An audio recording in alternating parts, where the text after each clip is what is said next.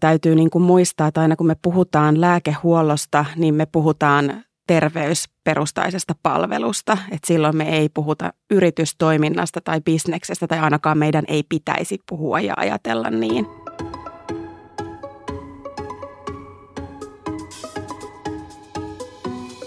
Minun nimeni on Touko Aalto ja minä keskustelen tässä sivuvaikutuksia podcastissa lääkealan ajankohtaisista kysymyksistä eri alojen ammattilaisten kanssa. Ja tänään meillä on vieraana vihreiden kansanedustaja Noora Koponen. Tervetuloa. Kiitos paljon. Saat ensimmäisen kauden kansanedustaja ja jäsenenä eduskunnan sosiaali- ja terveysvaliokunnassa. Ensimmäisenä kiinnostaa kysyä, minkälaisia apteekkeihin liittyviä kysymyksiä sulla on ollut työpöydällä viime aikoina?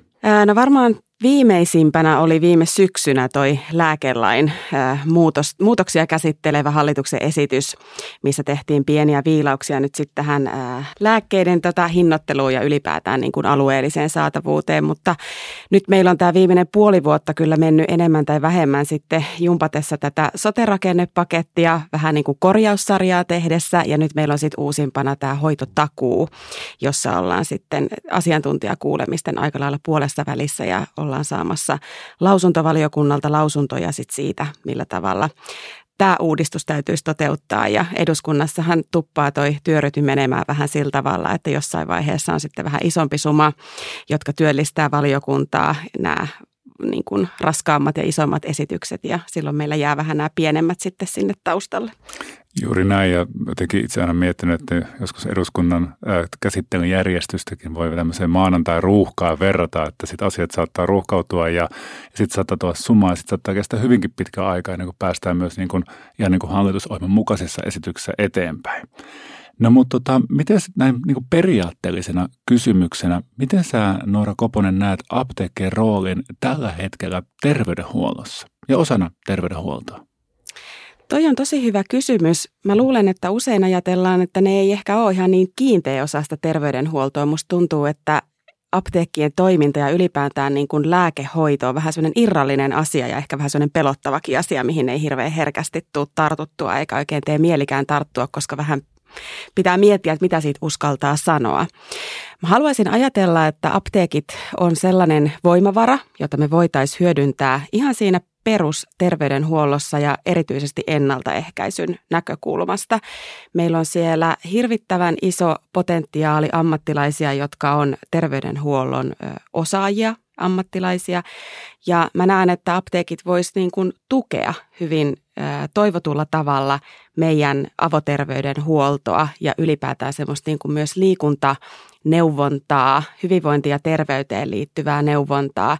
Ihmisillä on paljon kysymyksiä omaan hyvinvointiin ja terveyteen liittyvissä asioissa. Esimerkiksi jonkun lääkehoidon yhteydessä, että millä tavalla he voi liikkua, millä tavalla lääkkeen käyttö tai lääkkeen syöminen esimerkiksi siihen vaikuttaa. Tai ylipäätään, jos omassa terveydessä huolettaa vaikka verenpainetaso tai joku tällainen äh, diabeteksen tyyppinen epäily, niin äh, tällaisissa kysymyksissä mä näen, että apteekin henkilöstö voisi hyvin ohjata ja neuvoa kansalaisia tässä kuulee hyvin sen, että olet myös itse terveydenhuollon ammattilainen ja koulutuksesi fysioterapeutti. Olenko tehnyt kotiläksyni oikein, jos näin muistelen? Ja, Ihan oikein. Ja mä mietinkin, että tota, uskotko, että tosiaan apteekit vois antaa myös tähän liittyviä neuvoja, kuten tosiaan ennaltaehkäisevää liikuntaohjausta, mihin juuri äsken viittasit, koska liikuntahan on tunnetusti myös lääke moneen sairauteen, niin onko jotakin ajatuksia, että miten sitä voisi kenties tehdä sitten tämän tyyppistä neuvontaa ja ohjausta? Ihan varmasti voisi olla siinä niin kuin apukäsinä. Mietin just niillä omilla fysioterapeutin silmälaseilla ehkä asiaa sillä tavalla, että usein kun asiakkaan kanssa ollaan päättämässä sitä terapiajaksoa, niin siinä vaiheessa aina vähän mietitään, että mihin asiakas siirtyisi sillä tavalla, että hän saisi siihen vielä sitä tukea, jotta pystyisi jatkamaan sitä aktiivista elämäntapaa tai harjoittelua. Ja tämmöisessä toiminnassa apteekkihenkilöstö varmasti pystyisi olemaan apuna. Mä luulen, että sellainen yhteistyö just esimerkiksi avokuntoutuksen kanssa olisi mahdollista sillä lailla, että käytäisiin yhdessä vähän läpi näiden apteekkien henkilöstön työntekijöiden kanssa sitä, että minkälaisia harjoitteita ihminen voi ihan turvallisesti siellä arjessaan tehdä, minkälainen liikunta on hyväksi, esimerkiksi jos on osteoporoosia tai muuta, mihin usein tarvitaan sitten myös lääkitystä, minkälaiset millaiset määrät liikunnassa on toivottavia ja jotka sitten niin kuin ehkäisee monia sairauksien syntymisiä ja minkälaisia määriä, minkälaisia matkoja. Monesti ihmiset miettii sitä, että, että kuinka monta minuuttia mun täytyy liikkua päivässä, jotta siitä olisi hyötyä, että kun en jaksa vaikka yhteen putkeen tuntia tai kahta kävellä, niin kaikessa tällaisessa henkilöstö voisi olla avuksi ja neuvoa hyvin yksinkertaisesti vaikkapa niin, että ei tarvitse kävellä tuntia kerrallaan, vaan voi kävellä 10 minuuttia, viisi kertaa, kuusi kertaa päivässä ja sillä on ihan melkein samanlainen ja yhtä hyvä vaste. Erittäin, erittäin kiinnostavaa ja innostavaa myös, etenkin kun mietitään hyvinvointialueita ja kaikkea sitä terveyden edistämistyötä. Sä mietit tuossa aikaisemmin ja mainitsikin siitä, että apteekissa voitaisiin tehdä kenties diabeteksen tai verenpainetaudin seurantaa, mutta sä oot muistaakseni myös todennut, että apteekissa voitaisiin myös kenties ottaa hyödyntää kausi-influenssa-rokottamista, koska näin toimitaan jo monissa muissakin Euroopan maissa. Mitä Suomessa vaadittaisiin, että apteekeista voisi tuolla myös kenties rokotuspaikkoja tulevaisuudessa, jotta voitaisiin hyödyntää sitä maankattavaa palveluinfraa, koska suurimmalle osalle suomalaisista apteekki on lähin terveyspiste, niin mitä vaadittaisiin kenties, jos tämmöistä vietäisiin eteenpäin sitten käytännössä, kuten monissa muissakin Euroopan maissa? No ensimmäisenä se tietysti vaatii muutoksia päätöksenteossa ja tässä tietysti katse kääntyy nyt näille uusille hyvinvointialueille, jotka aloittaa toimintaansa. Että siellähän sitten ähm, tehdään linjauksia, että minkälaisia palveluita mistäkin toimipisteessä hyvinvointialueella tarjotaan. Ja tässä vaiheessa on mahdollista mun mielestä pohtia sitä, että voisiko apteekit olla yksi sellainen paikka, jossa näitä rokotteita voisi antaa. Toki siinä vaiheessa sitten täytyy myös täydennyskouluttaa henkilöstöä, että he pystyvät tämän fyysisesti sitten tekemään ja turvallisesti tekemään ja antamaan ihmisille ohjausta, että, että mitä seurauksia täytyy sitten niin kuin osata tarkkailla rokottamisen jälkeen ja näin päin pois, mutta tällaiset ei varmasti hirveän isoja asioita lopulta olisi, jos näihin tartuttaisiin. Kiitoksia tästä. Jatketaan aivan kohta keskustelua, mutta tähän väliin otetaan pieni sana-assosiaatiotesti. Pyydän Nuorisoa vastaamaan lyhyesti mielellään yhdellä sanalla. Mitä tulee mieleen seuraavista sanoista? Oletko valmis? Suurin piirtein. Lääkeneuvonta. Apu. Farmaseutti. Turvallisuus. Lähiapteekki. Helppous.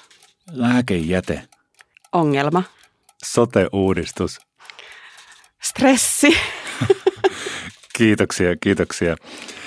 Ennen tätä sana-assosiaatiota me puhuttiin apteekkien työtehtävien laajentamisesta. Mitä sä ajattelet?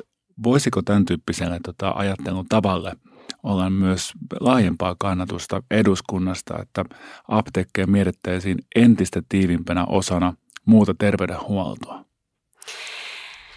Varmasti voisi olla. Mä ehkä palaan tässä vähän siihen, mitä tuossa aiemmin sanoin, että ollaan semmoisen aiheen ääressä, mikä on vähän pelottava ja ajatuksia niin kuin, herättävä ja jakava ja jossain määrin ehkä myös lukitseva.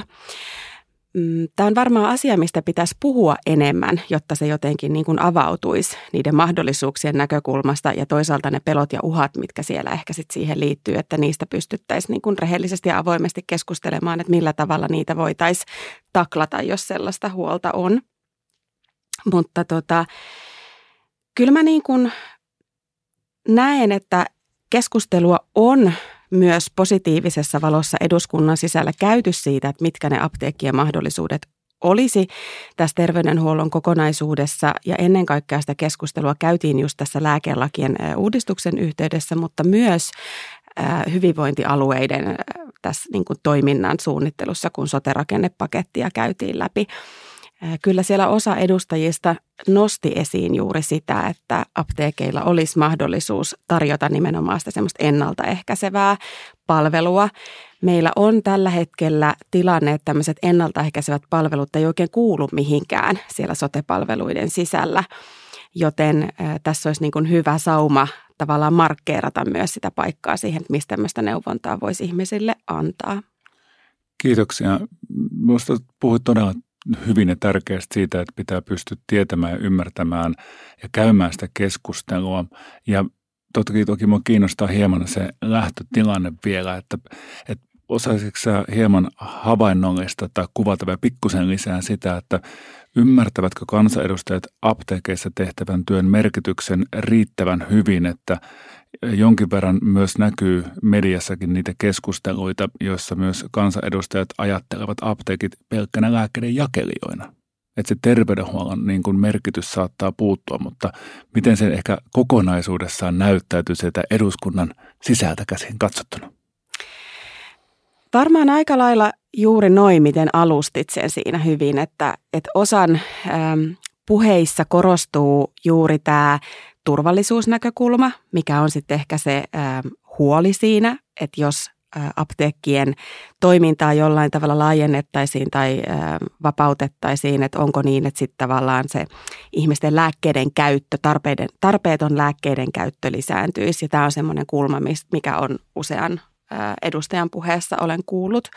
Mutta sitten on myös sitä keskustelua, jossa nähdään se, että, että sekin lisää sitä turvallisuutta, että meillä on henkilökuntaa ja henkilöstöä käytettävissä, jotka voi ohjata ihmisiä siinä vaiheessa, kun he sinne apteekkiin menee, vaikka he menisivät ostamaan ihan niitä itsehoitolääkkeitä, niin siinä on mahdollista sit saada sitä ohjausta ja neuvontaa siitä, että minkälaisia riskejä siihen mahdollisesti voi liittyä ihmisen ö, oireiden huomioiden, niin kuin huomioiden sen, mitä oireita ihmisillä ehkä on, mihin hän sitä itsehoitolääkettä tulee hakemaan, tai jos on jotain tämmöisiä päällekkäisiä lääkityksiä, mitä ei ehkä sitten pystyttäisi saamaan kiinni, jos sitä menisi ihan jostain äh, kioskista tai kaupasta sitä itsehoitolääkettä hakemaan, mutta että tällaisia äh, näkökulmia nousee niissä puheissa esiin.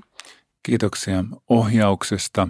Ja sitten tota eduskuntakeskustelusta päästäänkin lainsäädännön ohjaukseen, eli siihen, että sosiaali- ja terveysministeriö valmistelee parhaillaan lääkeasioiden uudistusta. Sekin on mitotettu kolmelle eri vaalikaudelle ja tarkoitus läpivalaista koko tämä lääkkeen arvoketju siinä. Ja se ulottuu usealle hallituskaudelle, eli toimitaan tämmöisen komitea-ajatuksen pohjalta. Minkälaisia odotuksia sulla on niin kuin etenkin nyt sitten niin sosiaali- ja terveysvaliokunnan jäsenenä ja terveydenhuollon ammattilaisena tälle uudistukselle? Mä aloitan tuosta sosiaali- ja terveysvaliokunnan jäsenenä. Siinä varmasti tarvitaan vahvaa parlamentaarista yhteistyötä ja, ja tota vahvaa yhteistyötä myös sinne ministeriön suuntaan, että asiaa saadaan oikealla tavalla eteenpäin ja tämmöistä rationaalista lääkehoitoa saataisiin vahvistettua. Öm, sitten ehkä sosiaali- ja terveyshuollon ammattilaisena, niin toivon, että saataisiin myös tähän alueelliseen saatavuuteen vaikutettua, koska olen ollut monessa tilanteessa, jossa asiakkaan asuinpaikasta riippuu se, että onko hän voinut saada lääkettä, joka olisi ihan olennaista sitä hänen perussairauttaan ajatellen. Ja tietysti jos puhutaan ihan jostain niin kuin vakavista sairauksista, esimerkiksi syöpäsairauksista, niin se on hirvittävän iso haaste ja eriarvoistava tekijä, että jos lääkkeen saatavuus tähän vakavaan sairauteen riippuu siitä, että missä päin ihminen asuu, niin Toki tätä samaa asiaa toivon myös valiokunnan jäsenenä, mutta tämä on semmoinen, mikä korostuu sen oman kokemusmaailman kautta. Onko tässä lääkeasioiden uudistuksessa joitain semmoisia vaaran paikkoja, joita näet ja joissa saatetaan mennä myös pahasti väärään suuntaan? Tunnistatko tämmöisiä karikkoita? No tässä varmaan on juuri se, että täytyy niin kuin muistaa, että aina kun me puhutaan lääkehuollosta, niin me puhutaan terveysperustaisesta palvelusta. Et silloin me ei puhuta yritystoiminnasta tai bisneksestä tai ainakaan meidän ei pitäisi puhua ja ajatella niin. Joten tämä on sellainen, mihin varmasti täytyy niin huomiota kiinnittää ja taas viittaan vähän siihen, mitä tuossa aiemmin sanoin siitä, että, että jos ja kun halutaan helpottaa sitä lääkkeiden saatavuutta niin kuin jollain tasolla ja tavalla, niin siinä täytyisi aina pyrkiä varmistamaan se, että se ei aiheuta sitä, että siitä voi seurata haitallista terveyskäyttäytymistä sen lääkkeiden käytön myötä, vaan että meillä olisi saatavilla sitä ohjausta ja neuvontaa jatkossakin. Kiitoksia.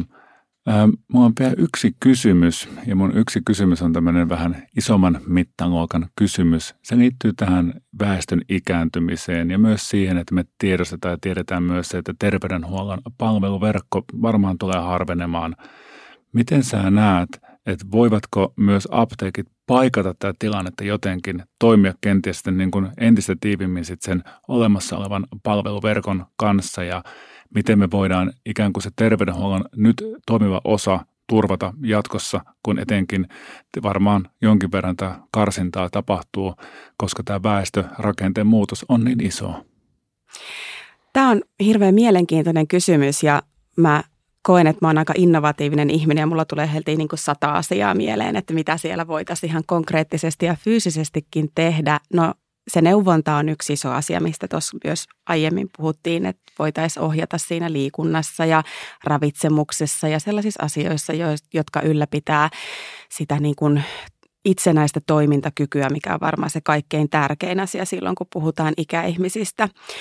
Mutta mä mietin myös, että Tämä nyt on ihan tämmöinen Noora Koposen ideapankista vedetty, vedetty idea, joka ei välttämättä saa kannatusta, mutta heitän sen ilmoille rohkeasti silti, että mitä jos apteekeissa olisi vähän tämmöinen kirjastotyyppinen toiminta, mistä voisi lainata esimerkiksi kävelysauvoja tai jotain tällaisia välineitä myös, että jo, joilla niin kuin ihminen voisi sit kokeilla erilaisia toimintatapoja, millä voisi sitä omaa toimintakykyä vahvistaa ja tukea just sitä liikkumista ja tämän kaltaista. On paljon muitakin kuin vaikka kävelysauvoja ja siinä olisi myös sitä ohjausta, mitä henkilöstö voisi sit antaa ihmisille. Ihan siitä, että miten välineet toimii, miten niitä käytetään ja ehkä jopa parhaassa tapauksessa olla vaikka yhden käynnin mukana, jos haluaisi harjoitella jotain uutta lajia, mihin ei ole aikaisemmin toteutunut, niin siinä saisi sit myös tämmöisen matalan kynnyksen, ehkä jopa kynnyksettömän siirtymisen siihen uuteen aktiviteettiin. Tämä nyt on tämmöinen heitto, mutta mun mielestä se voisi olla hirveän kiva. Tämä on minusta oikein hyvä heitto, koska kuitenkin se tieto, neuvonta ja ohjaus on se apteekin tärkein tuote ja siinä sitten terveydenhuollon ammattilaiset pystyy auttamaan ja käyttämään sitä omaa osaamistaan. Mutta hei, nyt on aika tuon kiittää. Mun nimi on tosiaan edelleen Touko Aalto ja tämä on edelleen sivuvaikutuksia podcast. Ja tänään me on saatu kuulla, että päätöksenteko on asiantuntevissa ja erittäin fiksuissa käsissä. Kiitoksia Noora Koponen, vihreinen kansanedustaja. Pääsit mukaan tänne jakamaan näkemyksiä kaikille meidän kuulijoille. Kiitos paljon, oli tosi kiva päästä puhumaan näistä.